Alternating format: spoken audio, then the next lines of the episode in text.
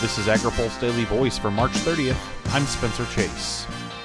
President Donald Trump got applause for discussing the need for rural broadband in a speech on Thursday, but his ag secretary says funding for the initiative needs to be thought through. Speaking in Ohio Thursday about his administration's infrastructure plans, Trump said money will be specifically targeted at rural America. We're going to provide a $50 billion commitment to build infrastructure in rural communities, which are too often left behind. They've been forgotten. They've been forgotten. Specifically, Trump says it will go toward rural broadband.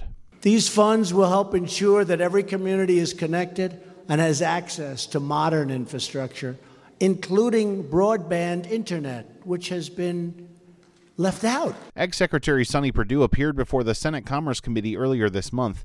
There, he said USDA wants to achieve complete service in rural America. Our interest is in rural America, a ubiqu- ubiquitous system. How do we get there sooner rather than later? This is not an instantaneous thing, but we have to start strategically in how we, again, with the facts and data, of a census of where we are and where we want to go, where we want to arrive at, and then a, a tactical steps, step by step of how we get there. And then we're in the process of doing that. Perdue says it's important to make sure the funds are distributed to areas of need rather than to the most polished applications.